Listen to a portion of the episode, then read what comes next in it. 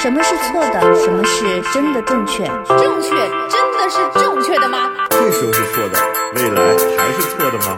爱就是无怨无悔，无所顾忌，对的人就是暂时。的，好爱都勇敢，真爱不费劲儿。是啥玩意儿？我不同意你的看法，但我愿意我不同意听你的看法的说法。我也不同意你的说法但我其实没啥看法。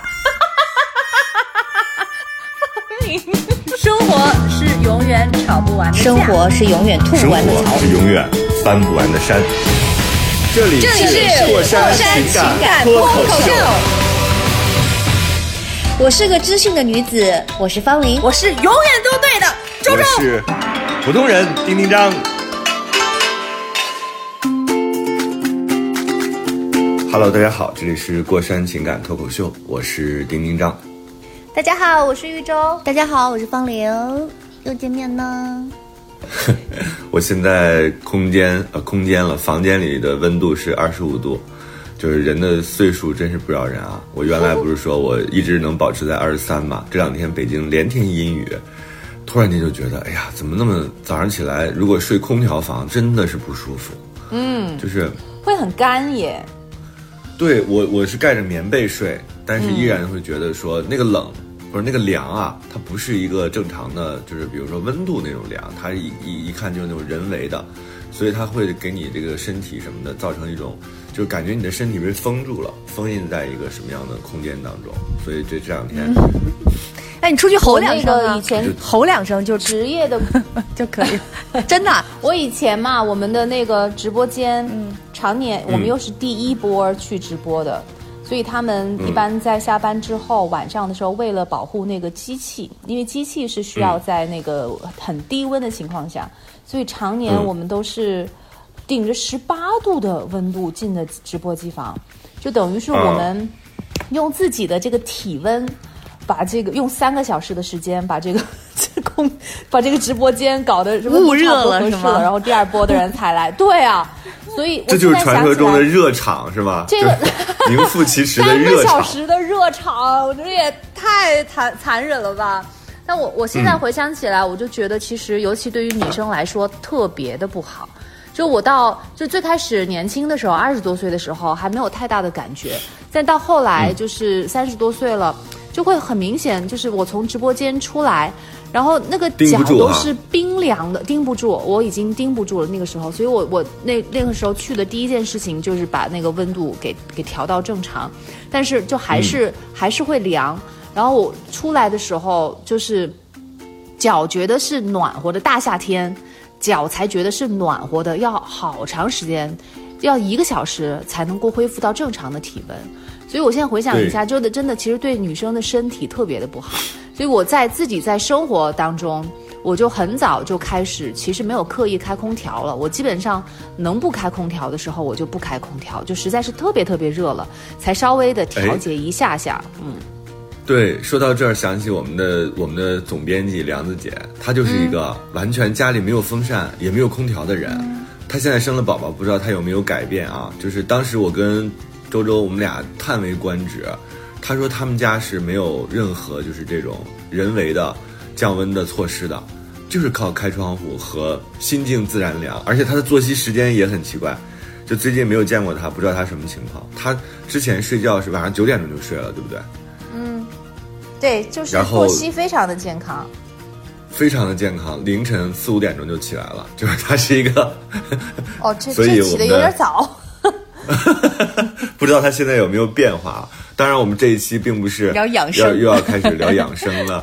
哎我们是过山情感脱口个秀。OK 我 OK，我们这一期必须要把这个事儿挪过来啊！我刚才就是给大家提个醒儿，如果大家都还挺年轻的，就是不要贪凉啊！就是中国人讲的那些东西，其实有的时候是有用的，因为你的身体会告诉你啊，就是如果长期处在一个低温或者空调房里，可能会对你的健康不利啊！就提个醒而已。年轻的时候，你只只是自己不觉得，但是那些寒冷啊，还有湿气啊，都在你身体里面积攒着。等到了一定年龄，它全部都如数奉还给你，报复你，你自己掂量掂量吧。反正，呃，还威胁别人啊！我们 回归到情感啊，因为我们已经有两三期都已经跑题儿跑不停了啊！今天我们重新回到情感。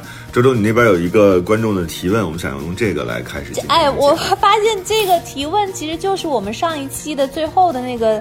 呃，答听众问，对对对，没有，但是因为当时我们就是聊得很火热，尤其是方玲，她有特别就是典型的一些例子想跟大家来分享，所以我们当时就决定说，我们今天展开来一整期就聊这个姐弟恋的话题，即便可能我们之前已经聊过一些，但是我们有更新鲜的例子啊，那我还是呃把这个听众的。信息快速的回一遍是吧？让大家来那个熟悉一下。呃，这个朋友呢，他说今年三十一岁，一一月底的时候和一个比自己小五岁的弟弟在一起，所以男方是二十六岁，女方呢是三十一岁。他是我的同事，一开始的时候，我听成什么了吗？南方北方是吧？温度是二十五度，北方是三十一度。你已经不再年轻了，你还在想 关注的都是一些这种，嗯，对对。然后呢，男生呢是女生的同事，一开始的时候一切很美好，我能够感觉到他是喜欢我的，啊，他也是抱着一直走下去的态度开始交往的。我们确定关系的那一天，他对我们的生活也做了很多的规划。他平时的生活几乎都是游戏，跟我在一起之后呢，他把所有的游戏时间都给了我，就这一趴听着都还蛮正常，挺好的。马上来一个峰回路转，但是还没有等到我消化完这一切的美好之后，他爸爸妈妈知道了我的年龄，而且非常介意。我们在一起的第二个星期刚好遇上了过年，就都各自回家过年。在春节期间结束的那一天，他说迫于家庭压力决定跟我分手。我当时第一反应是立刻答应了，大概是觉得自己也需要尊严吧。啊，所以就逞强，就就答应了，就说好。但是分手之后，我们还是一起吃饭，然后下班一起回家，每天也会早晚安。这对于我来说真的很折磨。我们上一次有大概讲说，嗯，就是不管，就是我们会对他们现在依然还一起吃饭，然后上下下班一起回家这件事情，问题啊，有疑问，是就是很疑惑，然后很不解，而且我们觉得。既然已经说了分手，是不应该是这样的状态的。而且我们觉得，人家如果有意要跟你在一起的话，绝对不会把父母的这个意见拿出来当做挡箭牌。所以对于我们来说，这个东西只是他的一个借口。借口最重要的，但是你知道，我今天听的时候，我有另外一种感觉，就是我跟上一次听的时候完全不一样。是你重音不对吗，周周？我就觉得这个。男孩啊，其实，在他们回老家之前，他是春节的时候跟他说的，放就是两个人各自回回家过年嘛。他春节的结束那一天，假期结束那一天，比如说初七上班，初六的时候，这男孩跟他说我们要分手。嗯，其实我觉得啊，这个男孩在春节之前就已经做好决定跟他分手了，只是在初六这一天找到了一个合适的借口，说哎呀，我跟你跟爸妈讲了我们的事儿，他们年龄比较大。回家之前，回家之前才刚好了一个星期。嗯，对。但是我觉得这个，我现在听这个感觉，我觉得这块是非常有问题的。因为你想想，他不想再回到，比如说他原来在北京，两个人一起生活。他们现在在老家的时候，他可能经过了一段分离期。然后暂时呢，没有用这种男女朋友的方式相处。等到这个男孩突然意识到明天又要回到这个北京，然后又要开始跟女孩相处了，他突然间产生了恐惧的心理。他觉得他这不是他想要的生活，所以他才会在选择。你想想，这个时间点很奇怪，在春节假期的最后一天，也就是说，我明天就要回到北京了。女孩可能内心还有期待呢，说：“哎呀，明天我们见面了，我们吃什么？我们干什么？”结果男孩就发了这个。我是从男孩的心情上，就他一天都不想跟你去持续了。所以我就是说，这个年龄段的男生，或者至少这个男生，他是不成熟的，非常不成熟的。他一天一个样一个星期之前还决定说你要做我的女朋友，然后还甚至规划未来，然后过完一个礼拜之后，过了两个星期吧，过了一个年，然后就就开始什么都不是了。这个。就是就这种，我觉得别的都不说，不说他们现在有没有未来，然后也不分析那个什么，就根据男生的这种出尔反尔的这种表现，就能判断出他不是一个很成熟的人。那你都三十一岁了，你哦不或者不说你三十一岁，你即便是现在二十二岁，你作为一个找对象、找生活伴侣的这样一个一个目的，靠谱、成熟，难道不是最基本的一个要求吗？嗯。更何况他们之间还差了六岁，他已经三十一岁，你想一想，我觉得我们不能不能把这个两个人只要在一起就成未来必须要在一起，就是不要给大家这种压力啊。就是你你说有很多时候我们确实是遇到一个情投意合的人，他真的是需要运气的。那你可能就是遇到了这个不合适，就是人家也可能觉得不合适，那你总要给人家后悔的这种可能吧，周周。哦，对，就比你我知道。不能说把这个推给男生，说男生幼稚啊。就这男生他幼稚不幼稚？他反正想跟你谈一段恋爱，然后当他跟你在一起之后，他发现这件事儿不合适，他自己也觉得他过不了这样的生活，让他尽快的跟你分手，其实对你来说是件好事儿。那那倒是，但是问题现在是这个女生还有一点放不开，她有点看不清楚这个，所以就是你也是同意说至少有一个退货期，对不对？就是对呀、买完东西有一个 七天无理由嘛。对七天无理由退货，没错。你我你从你从这一点来看的话，我是有一点意见，我是觉得丁一章可你说，你方面，你你不要每次不是你因为大胆。不是，我不是大胆，因为我是觉得这这不能站在这个角度上这么想这个男生。我觉得这个男生顶多就是幼稚，人倒没有什么坏，就是软幼稚和软弱。因为我觉得幼稚，第一就是他们在一起一个星期之后，他肯定之前没有交过姐姐的这种女朋友，砰一回家，爸妈一听说，因为你想想看，他交往一个星期，他完全可以不用跟他爸妈讲，对吧？这是第一点。如果交往一个星期之后，那是理由，不那是理由，朋友。一般情况下不会这样讲的。不是不是不是我我绝对不认为他是有阴谋的，我没有我不相我不觉得这个有阴谋论，我觉得他们俩交往一个星期，然后呢回到家，我认为哈我的逻辑是交往一个星期之后，这男孩呢本身喜欢打游戏，然后呢游戏的时间既然都给了这个女孩，说明两个人相处很愉快的，回家之后呢。他跟爸妈讲，说明他爸他跟爸妈之间是有非常好的信任基础的，因为一般性呃，二十八岁的男生可能已经不太太跟父母交代自己感情的事情了，然后呢，他也没有交交过姐弟恋，于是他也没有经历过说姐弟恋这件事情会在传统的婚姻观、爱情观里面，就这种家庭里面会产生什么样的震荡。于是我相信他过年的时候是应该经跟父母经过剧烈的拉扯的，这个拉扯持续到大年初六。因为我都我都有经验，比如说你要离家第一天，其实父母会郑重的交代一些事情的。如果在这个过年期间，他们家有一个这样重磅的信息，初六走之前，父母很有可能在再度施压。我觉得再度施压之下，这个男生很容易就怂怂了、挫了，跟这个女生说我要跟你分手，因为第二天我就要面对你，不知道你会什么样的表达，是不是会很愤怒？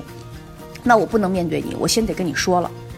然后第二天见到这个女生之后，我觉得问题是在于她的软弱在啥在什么呢？这个女生居然能够接受一点点这个事情的事实，还能够继续早安晚安下班吃饭，她又觉得哎这个事儿还是有缝隙可趁的，那我就还就不如这样先将就下去。我觉得她是一边嗯迫于父母的压力，一边也害怕女孩太生气，但是我不认为她有阴谋论。就这个东西有阴谋论，其实实在是没啥必要。因为他只那个怎么是阴谋论呢？那是一个非常正常的反应。不是我跟你说分手怎么是阴谋呢？没有，因为如果你谈了一个星期，你就想分手，然后借回家这一周时间再跟这女孩去分手，我觉得这人脑子得抽抽。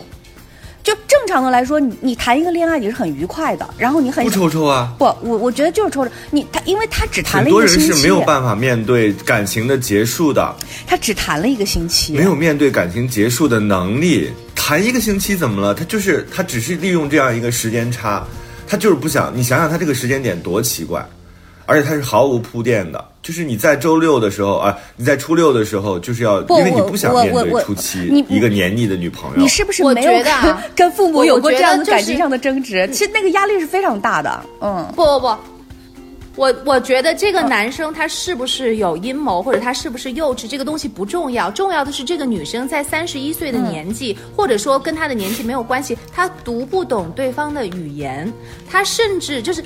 我们能看得很清楚，这个男生心意已决，而且他瞬间在父母的这种呃敦促下面，他就妥协了，投降了。就重这这个这一点就证明他跟这个女生的决心不是很强烈。对，所以这个女生她忽略了这一点，她看到的是什么？看到的是她即便说了分手之后，他俩依然在一起。那个男生可能是会觉得说啊，我那个虽然分手了，但有可能还能是朋友，就是咱们不要搞得那么难看，是吧？然后或者说我我分手分得就是缓想在和一点，关系当中当一个好人，对就是我不知道但是为什么，就是非要把自己弄成一个好人或者是圣人的样子，但是女生。女生她就她会非常的模糊接受这个信息，她可能会觉得，哎，我们是不是还有一点点希望？对。就也不能，她也不是故意害你，就是有些女生就是很迷糊，或者是很那种盲目的乐观，她她就会往好的那方面去想。但是在感情这件事情上面，大家一定是要看到她半有半点反面的东西，那那个其实就是它的标准答案。你不要去看那个稍微对你拿不定的那些有可能的不要给自己那种假想的理由或者是是借口，一定要明确。就是男女朋友这个事儿，就是要明确，你是不是我男朋友，你是不是我女朋友，这个有什么可模糊的呢？就是这个事儿一定要明确。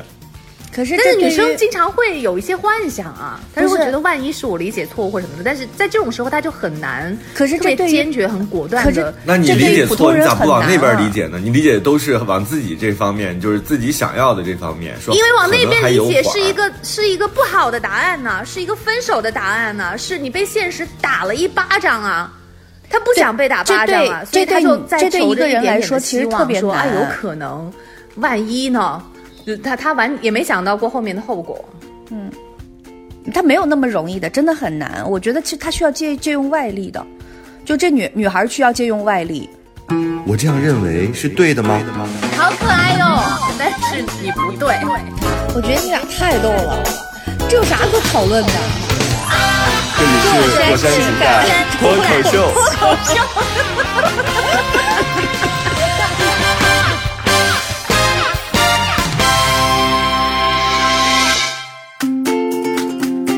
接着聊啊，就是我是觉得对于这个女孩来讲啊，就是你当然可以去模糊的理解，就是哎这个事情就是理解对你有利的信息啊，你还可以继续就是在这样这样一个模糊的暧昧的这个关系当中，但你得认，就是你好，你现在不是想跟他这么明确，你就是想跟他一起见到他，每天跟他一起很开心也行，就是我觉得人不能做那种就是你想两全的选择，就是。啊，你最后一边儿你就觉得你是他的女朋友，另外一边儿呢，你又非得就是被他妈的这个要求制止了之后呢，依然跟你保持暧昧。我我是觉得人不能要这种两两边都要的状态，要不然你就说好，那我就做你的地下女朋友得了，就咱不让你爸妈知道，你能忍吗凭什么？呀？不是，人家男生都已经表达了爸爸妈妈的意见了，意思就是说爸爸妈妈的意见就是我的意见，都已经讲这么清楚了，还做什么地下女朋友啊？我都所以我三十一岁同意啊了，，所以我都同意你刚才说的嘛，就是这个女孩她听不懂男孩说的潜台词，而且这男男孩说的意思就是说，如果我们不是男女朋友的话，我们还可以一起吃饭，一起晚安。这件事儿其实就是一个，对呀、这就是一个叫什么？就是把自己摘出来，把自己变成一个就是挺好的人，这样一个状态在跟你无罪互动的人。对便宜占尽。对。哎，我们上期是不是就呸过了？我 上上期没有这么强烈，我现在就是倒倒也不是针对这个男生，也不是针对这个女生，反正我觉得有一类的女生都就是这个样子咱们这样，就是我觉得看不清女孩支支。招吧，因为真的不是所有人都很很坚强，或者是很清楚，或者是很决绝的。你支个招给他，看看他能不能通过这些东西更加认识这个事情的严重性，或者是认识这个男生所谓的真面目吧。就是因为我觉得他们让他们直接这样断，就只有吃个亏才行啊！我跟你讲，你就是支招。我们几我们之前都做了多少回支招了？但是我上一次就一直在强调说要理性，然后很很多人都觉得说你怎么用理智来谈感情呢？感情是感性的，你怎么能不允许我去感性呢？女生会把这个东西误以为这是对对，这是这是爱情。我觉得爱情当中就是要经受很多的这种挫折，或者是反反复复，甚至她把这个可能就还想象成是父母的一种罗密欧和朱丽叶，哎，对，就是很很多女生会这样，她觉得这是感性的一种，她越这样，她越是觉得不能够虐恋越觉得她爱这个男生爱的深。所以你要有一个明确的判断。我跟我跟这个女孩讲一下啊，就是第一，如果这个男孩说他那个初六的时候给你发微信说，嗯我爸妈坚决不同意我跟一个三十一岁的女孩在一起啊，但是。我觉得没问题，我要抵抗他们的暴政。如果人家给了你这样的话，你尽可以跟他交往，因为这个男孩显得是有担当的。说好，现在虽然我爸妈不同意，嗯但是我相信我有办法让他相信我们是可以幸福的。这就是那种叫什么呢？面对你可以背，对，面对你可以就是背对全世界，对吧？我们不是说当你和一个人谈恋爱的时候，有爱的冲动的时候，你可以对抗全世界嘛？我觉得这种其实是反而让你们的爱情产生一种内在的动力，这个东西是好事儿啊。但是如果这个男孩没有讲这个话，而且他就把这个意思传达给你，我认为这个男孩他真的是没有担当的，他也没有去经过他的思考，就等于是别人给了他一个指令，他就遵守这个指令，说明他自己内心也在意这件事情。所以你一定要明确，他也在意这个事情，所以他才给你选择说分手这件事。然后第二就是，当他开始跟你持续的这种互动，就是刚才我跟周周说的这个免罪论啊，他就觉得我这样的话可以缓冲，让你有一点儿这个情绪不要那么大，然后可以让你和我过渡回原来的这样一个状态。我觉得这种幻想你不要给他保留，也不要给自己保留，因为这是浪费彼此的时间，除非你再跟他有一种情况发生，你再跟他明确，就是这个时候，我觉得女生一定要学会往前进一步。我现在不是说让你勇敢啊，什么面对自己的面对真相，不是，女生一定要跟他再明确一次，你现在这样到底跟我算什么关系？我觉得关系上一定要问到这个程度，一定要问到这个程度。无地自容。对，让他没有办法去面对。他说好，我们现在就是想当普通朋友，那你就说对不起。如果是普通朋友的话，这是第三步，就是如果是普通朋友的话，我们真的不用早安晚安，我们也不用这么天天吃饭见面一起下班，就是你必须要把自己舍出去，不然的话，你就会在这个关系当中一直沉溺下去。他其实是在用一个枷锁在绑着自己，所以我觉得女生，尤其你到了三十一岁的年纪，而且这个女生很明显是要想、想要奔着家庭成立家庭去的。你有这个时间，你为什么不去跟别的人吃饭？对你为什么不去跟你未来的老公去去相处，去到早晚安？为了你自己的幸福啊！你越早离开这个不愿意跟你有未来的男生，你就离自己的幸福越早一天。对而且我跟你讲，还有一些女生她是就是 天真到什么样的地步？就是她面对男生说，男生如果把父母搬出来，说父母觉得不同意他们，或者是年龄的问题，或者是觉得他们性格的话，或者其他家庭背景的问题，只要是把父母搬出来，有一些女生甚至会还想这要是另外一种表现出一种方法。她想要表现出一种很通情达理，甚至很理解这个男生，还帮那个男生说话，都觉得哎呦，他承受了这么大的压力，他真的不容易，他确实不容易。他的父母，他的父母这样想是有理由的，嗯甚至还去帮男生去说话，真的有这样的很笨的女生在。嗯。然后他越在这种情况下越。真的会有，他他会觉得，哎呀，我更更要体恤你，我要我要理解你，然后那是个我给你时间，你看，你就一下子对陷入就比较到了关系当中那个就是错的一方。你老觉得年龄不是你的错，年的年龄不是你的错，你比他大五岁、大十岁、大十四岁，其实都没有关系，这不是你的错误。但是女生在在因为在爱情当中比较期待这段关系，所以她就把这个当成了自己的错。所以这个时候一定要提醒各位各位啊，不管男生女生，如果你的另一半在就是就是你们的关系当中突然间站出来，就是拿一个这样的条件型的东西来打压你的话，你一定要心中一定要警铃大作。就是那个那个救火器一定要响起来，因为这个东西是开始。一旦这个开始了，你一旦说承认了这个关系当中的问题，或者是说你承认了你自己是其中一个弱势的，你就开始了，就是不断的被打压，这是很恐怖的我跟你讲，我没有没有见过这个拿父母搬出来不是借口的例子，嗯。都是最后就都没有成功。我反而见过的那些成功的例子，都是顶着父母的压力，义无反顾，就是跟这个女生成立自己家庭，甚至就是说都冒着要跟父母断绝关系的，嗯，对，闹翻了的这种，只有这样的坚决，才能够真的证明这个男生是愿意跟你在一起的。而且就是你你别说这个男生是二十六岁的这个年纪哈，你你可能会觉得好像这个数字会让人觉得这个男生不够成熟，也有二十六岁的时候，他也很清楚、很有担当，就很很就知道自己想要什么，而且会站出来保护自己的女人的这样的男生，嗯确实是有的。对，而且我觉得不怕沟通，他可以把这个实情告诉你，对吧？就是他的反应其实才是最重要的。他现在的反应就是听从，这个其实是问题非常非常严重的。如果我是这个女生的话，我现在代入一下，我就每天，我每天特漂亮，我从初七开始一直穿到正月十五，我每天变着花样的美，我就是不理你。就是这种状，一定要拿出这种状态来。而且我就跟你说，很多时候，如果你们俩生活空间相似的话，负气能够带来什么？就是你负气这样，听起来好像特别幼稚啊，有一种那种就是故意去怎么着。但是我跟你说，这种故意特别提气。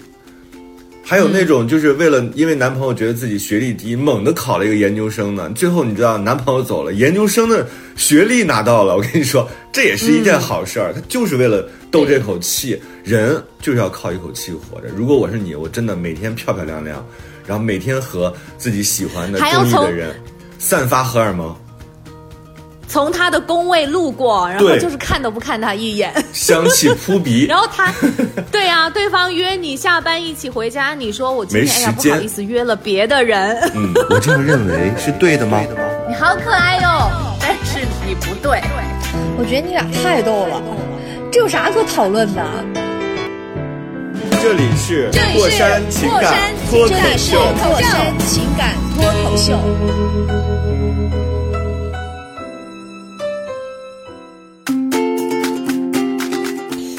我我反正想个问题，我说这女孩喜欢这男生身上什么呢？这是我就很好奇的。就是三十一岁了，其实应该经历一些情感了。那她喜欢一个人，她一定是有很明确的喜欢这个人身上的特质的。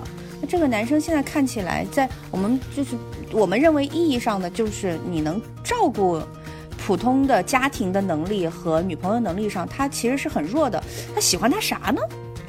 喜就也喜欢他年轻，我讲，有的时候。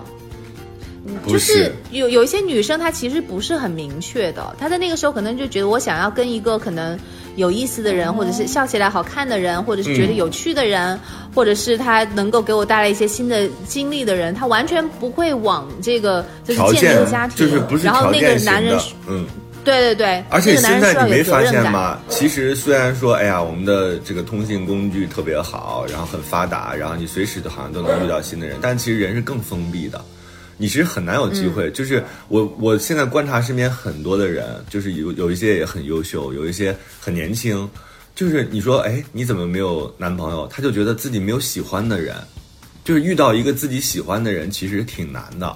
就哪怕是刚才周周讲的那些细微的特点，比如说就是笑起来好看，就是感觉他挺会照顾人的，就是觉得他身上有一股男孩之气，就是很多这样的条件其实都没有办法满足，所以人和人之间其实是更封闭、更孤独的。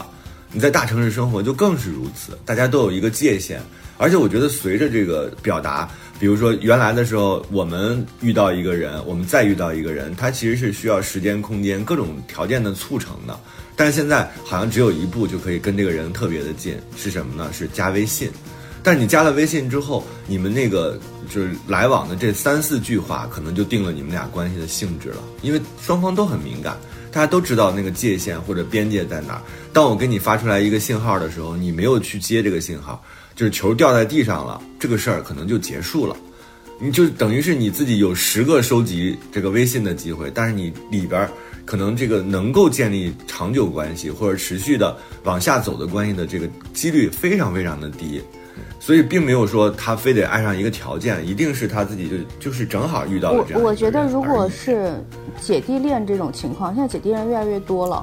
我觉得，如果姐弟恋这种情况的话，其实，嗯，女孩儿这方面真的一定要很清醒的意识到，其实你要的不是这个男孩儿的。呃，少年感啊，青春感啊，活泼啊，这种这种这种东西，其实反而是要他超越年龄的成熟。这种东西你在同龄同龄男性当中都很难找到，嗯何况是弟弟们。就是如果他没有超越年龄的成熟的话，他怎么去解决面接下来会面临的一系列问题呢？嗯我觉得这可能是很多人忽略的事儿呢。而且我觉得，我觉得心理上，心理上要有调整。你知道那天我不知道这个事儿，我在节目里讲没讲过啊？我私下里好像跟人说过，就是我有一个朋友，她跟我年龄相仿吧，差不多也就四十岁，一个女孩啊。然后她呢，嗯，有一天就告诉我说，这是我男朋友，男朋友非常小，还在上大学大四吧，就马上就要毕业的那样一个状态，很年轻，很帅。年龄差，我觉得应该至少在十四、十五岁之间。你知道当时真的假的？真的就是就是女大男小姐弟恋。然后我当时我挺愚蠢的，我又是一个那种挺傻的、傻乎乎的发直球的人，我就跟这个女孩开玩笑，我就说：“哎呦，你是怎么做到的？”其实你看我这个我这个话的意思，表面听起来是一句玩笑，但其实我内心有一个逻辑，这个逻辑就是说你得多有本事才能，呃，爱就是被一个。呃，比你小这么多，又年轻又好看的男孩爱上，其实我是这样一个逻辑，我得自我检讨一下。但是你知道，这个女孩她很淡定的，她真的是特别随意的回了我一句，她说：“你怎么不问她怎么做到的？”啊，对，我觉得应该是她怎么做到的呀？对，就是 你的这个逻辑真的是对，但是我当时是没有意识的，所以我说我需要检讨嘛。其实你看，对于很多女生来说，会觉得我自己年龄大是一个负担，或者是对男生来说是一个不好的信号。但其实对于这个女孩来说，她自己这么认为，她是她认为自己成熟，对情感足够包容，然后自己也到了一个就是事业的稳定期，也相对来说经济条件也比较好。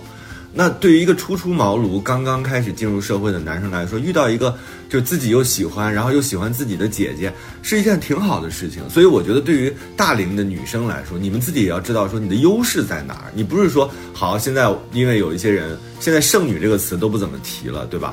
就是你觉得自己被好像真是不怎么提了，是因为我们持续的都在发声，说不要再用这种方式来什么大龄剩女这样，我们持续都在攻击这样的事情。所以你不要老觉得自己是一个。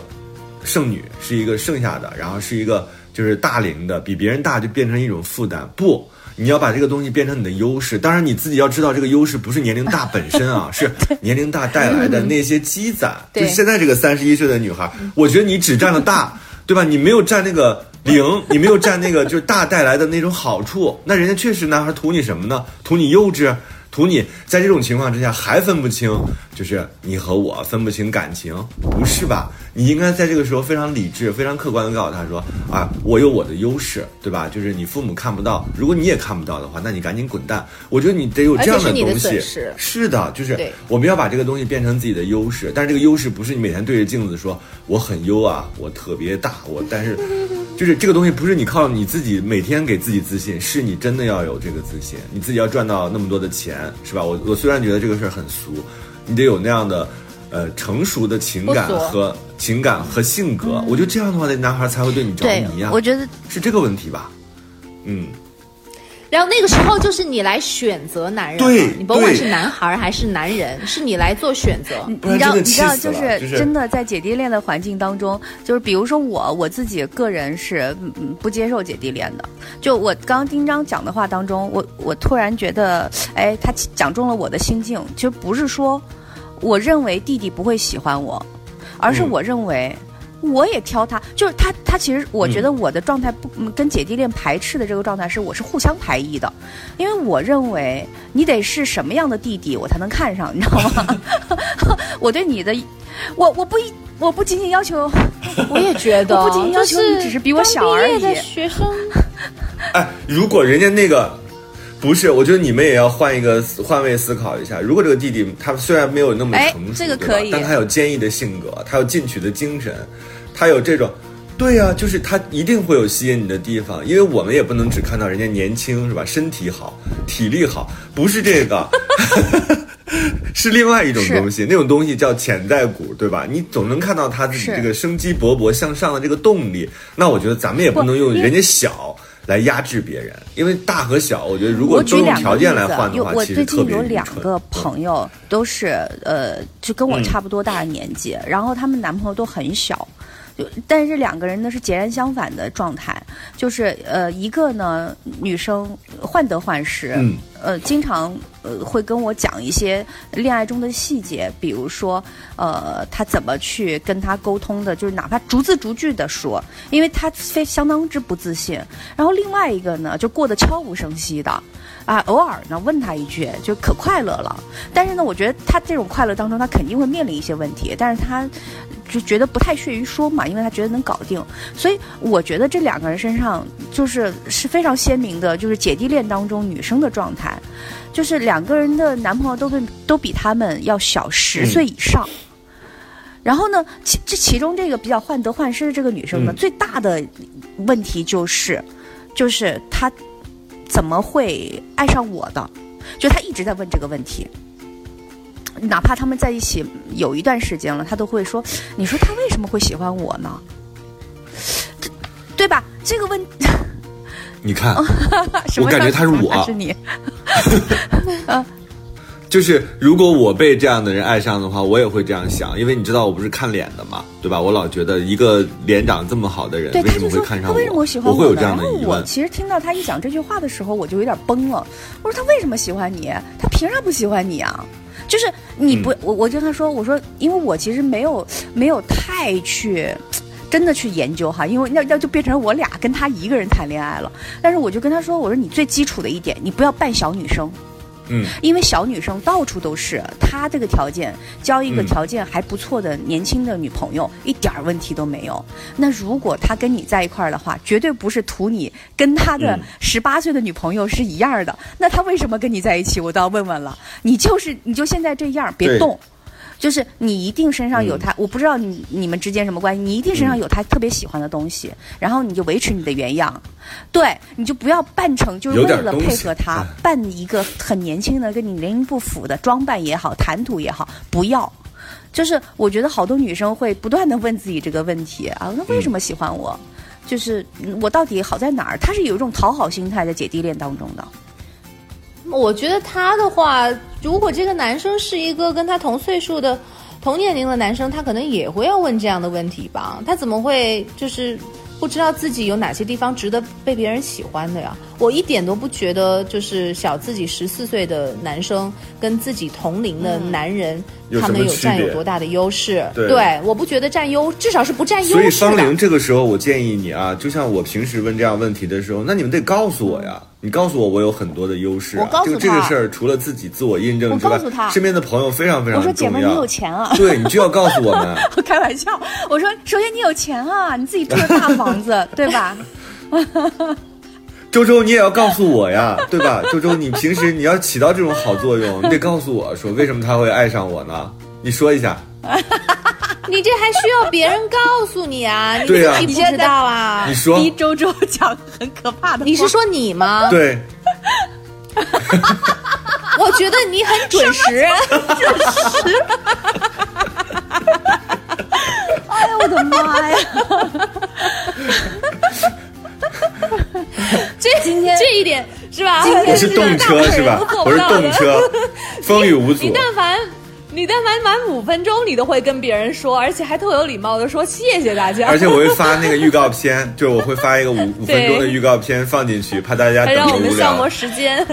还有呢没？有，我觉得其实你最重要的是你很就是很 care 别人的感受。还有很准时，我觉得这一点是特别重要的，就是你能让别人，你能 你能让别人感受到你很关注他，你会照顾他的情绪。嗯我觉得这一点真的是很多人做不到的。很多人都做不到。对，而且你很细心，嗯你很多你很很有责任感，嗯你还很幽默。嗯，你还很会倾听，嗯。我的妈呀，这么多，你难道自己这这些东西需要别人跟你讲吗？定，不，他需要你还不断的很稳定，情绪不断的重复。你有名有钱，对呀、你也稳定啊，嗯。对呀、你你你的那个呃原生家庭也很健康，嗯，还有很准时，你也很成熟，然后你你你的很多三观太好笑了，我真的。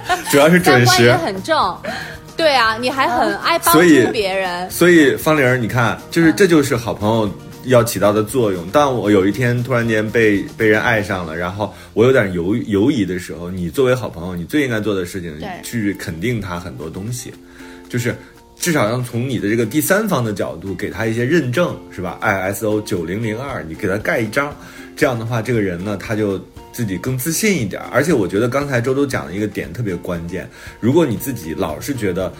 跟对方差一头的话，他不是年龄的问题，就是给你找一个比你大的，你可能也觉得，对方一个五十多岁的老头儿，为什么会爱上我呢？就是他也会有这样的疑问，他是自己自己内心的这个基底没有打好的问题。所以你你讲的那个很关键，让他别装，就是你还是做自己比较重要，嗯，而且享受这个关系，首先得先享受这个关系，先不要去找那个原因啊，问那个问题，等下头了再说，再去找原因。上头的时候就赶紧干上头的事儿。我这样认为是对的吗？好可爱哟、但是你不对。我觉得你俩太逗了，这有啥可讨论的？这里是火山情感脱口秀。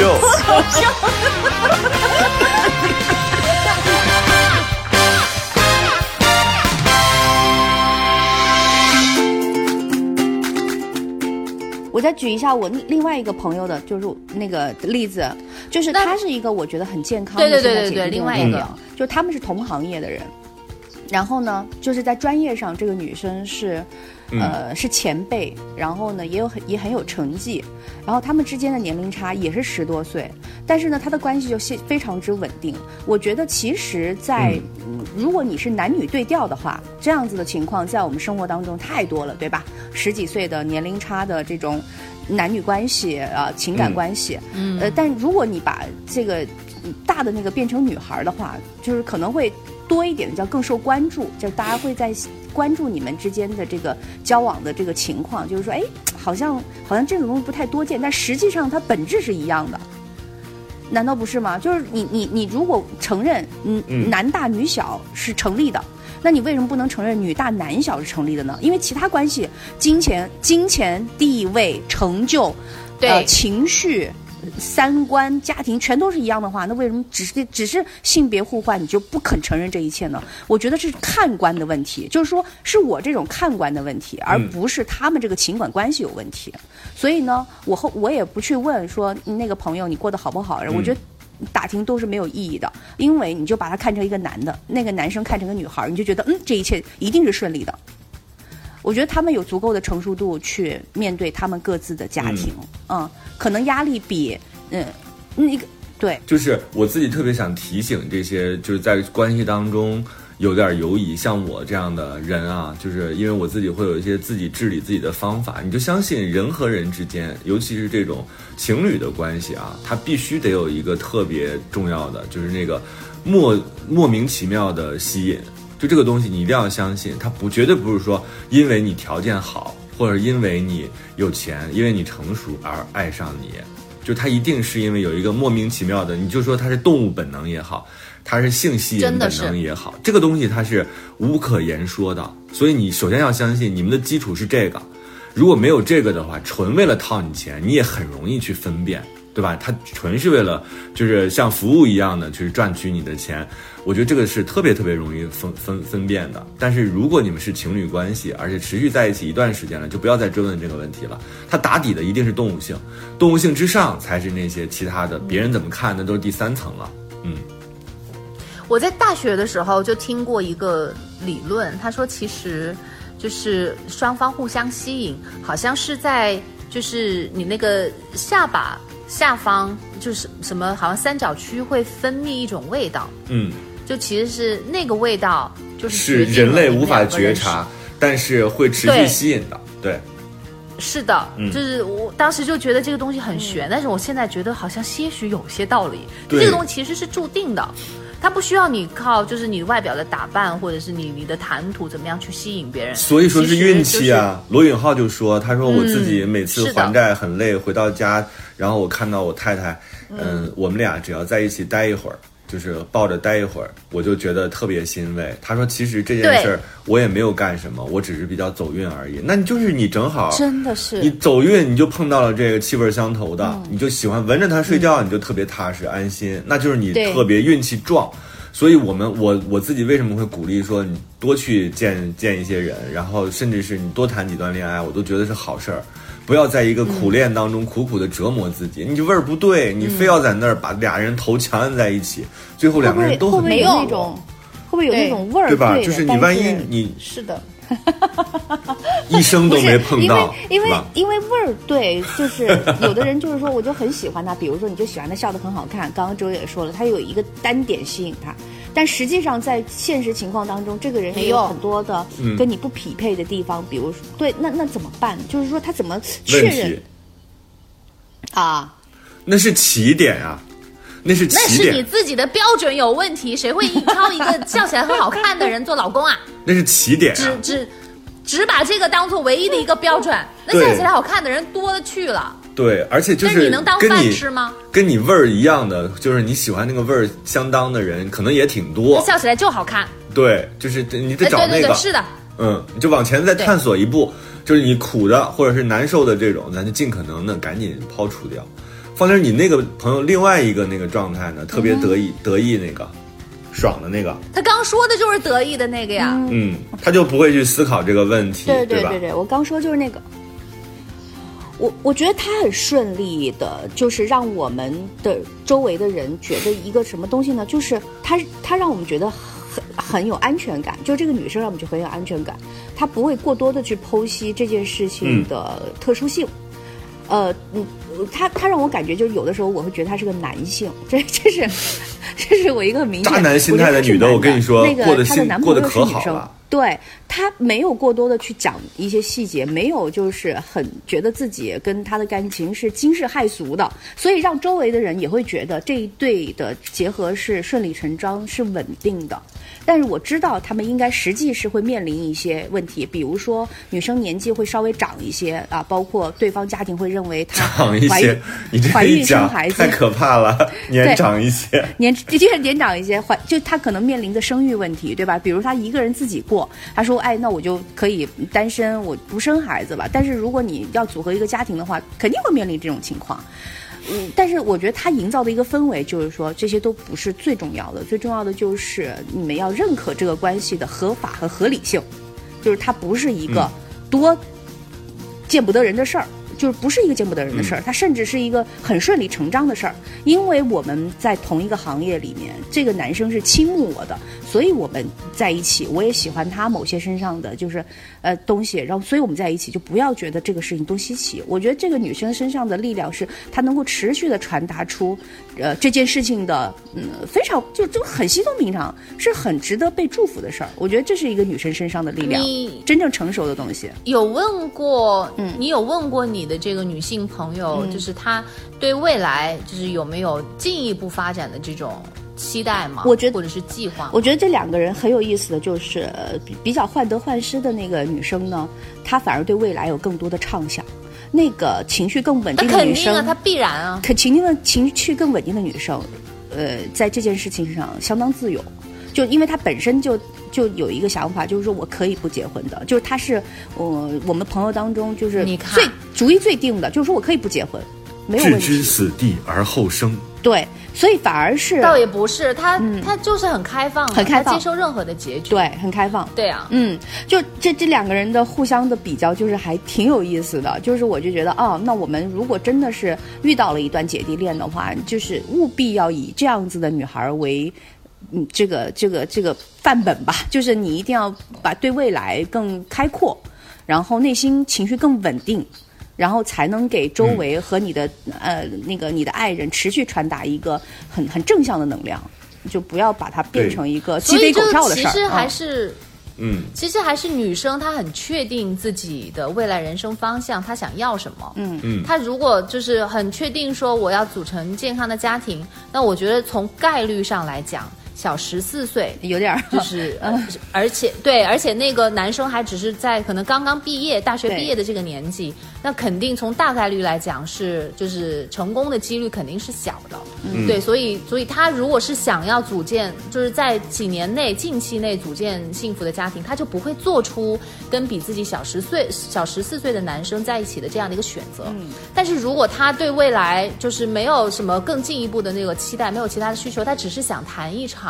呃，干干净净的恋爱的话，那当然，那我觉得，那他作为这样一个有这样一个心理准备的话，那他当然就是可以接受任何的这种选择，而且他也能够好好的去享受这一段感情。是的，但这个东西就最重要的，最最重要的就是女性，你得女生你也要知道自己心里要的是什么，然后你自己能够接受的底线是什么。嗯，所以我这才是症结，就姐弟恋也好，然后同龄人的年年龄谈恋爱、谈婚论嫁也好，最重要的还是女生她内心要成熟这一点。嗯，我觉得那我们再话回到从头啊，就是今天给我们来信的，就是写写东西的这个女孩，三十一岁啊，我觉得你自己确实是你现在这个心态状态还有点未开蒙的状态。就是你应该嗯更加明确自己的需求，然后你对自己的生活方向，对自己喜欢的人的这个标准啊，这个标准不是说身高体重的标准，是你自己要有一个那个产品线，就是那个控制要在一个维度当中，你是找什么样的类型和方向的，你这个东西要有一个标准。我觉得这才是一个成熟的。要谈恋爱的人，或者是要进入一段关系当中的人，做应该做的准备啊！你不要最后就两手空空，啥也没干，就是等着上天眷顾你。上天为啥眷顾你呢？你什么都不想，你你自己没有脑子里什么都没有，那为什么要跟你去垂青一下你，让你去被这个爱神眷顾呢？我觉得这个是有点强求了啊！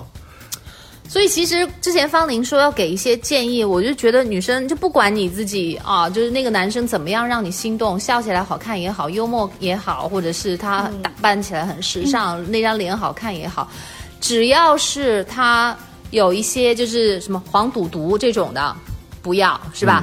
然后让你不。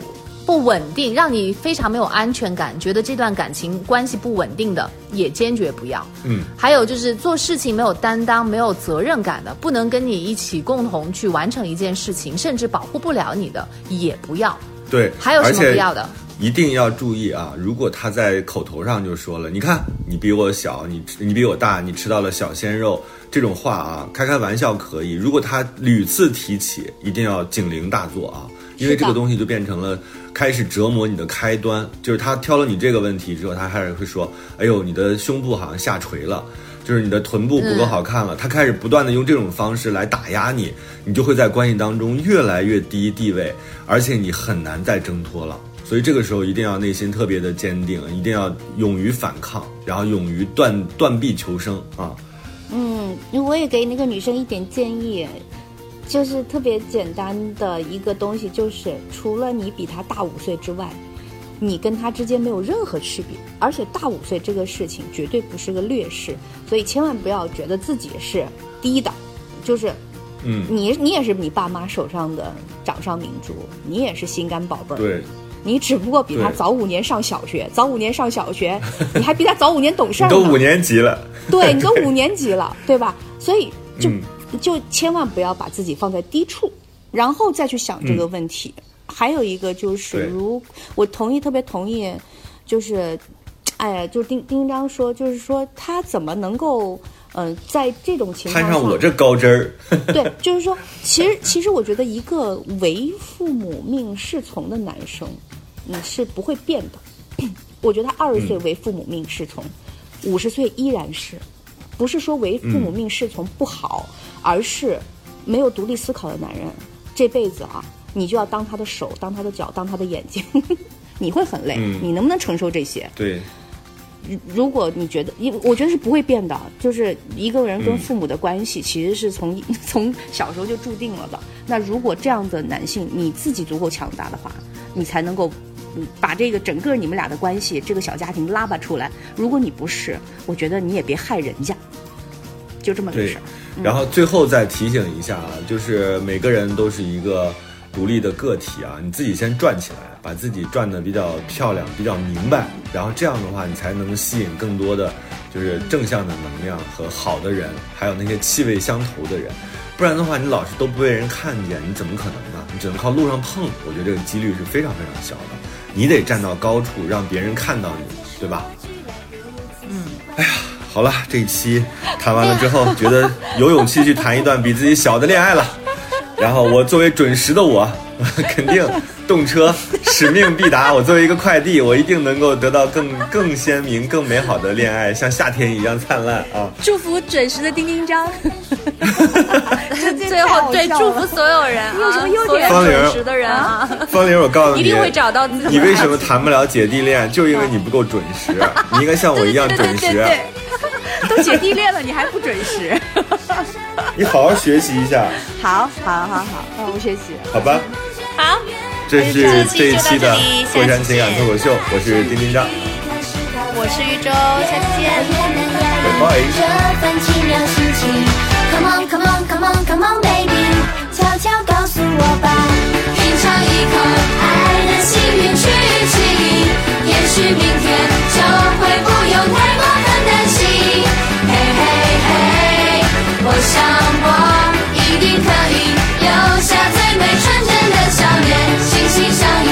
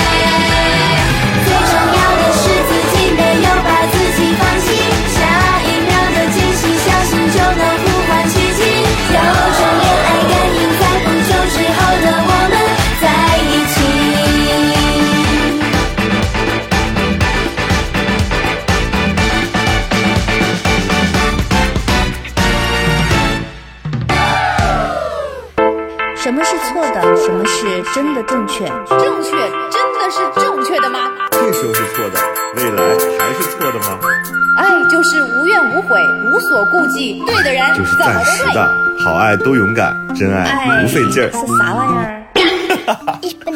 我不同意你的看法，但我愿意听你的看法。我也不同意你的说法，但我其实没啥看法。生活是永远吵不完的生活是永远吐不完的草，是永远翻不完的山。这里是《过山情感脱口秀》。我是个知性的女子，我是方琳，我是永远都对的我是普通人丁丁张。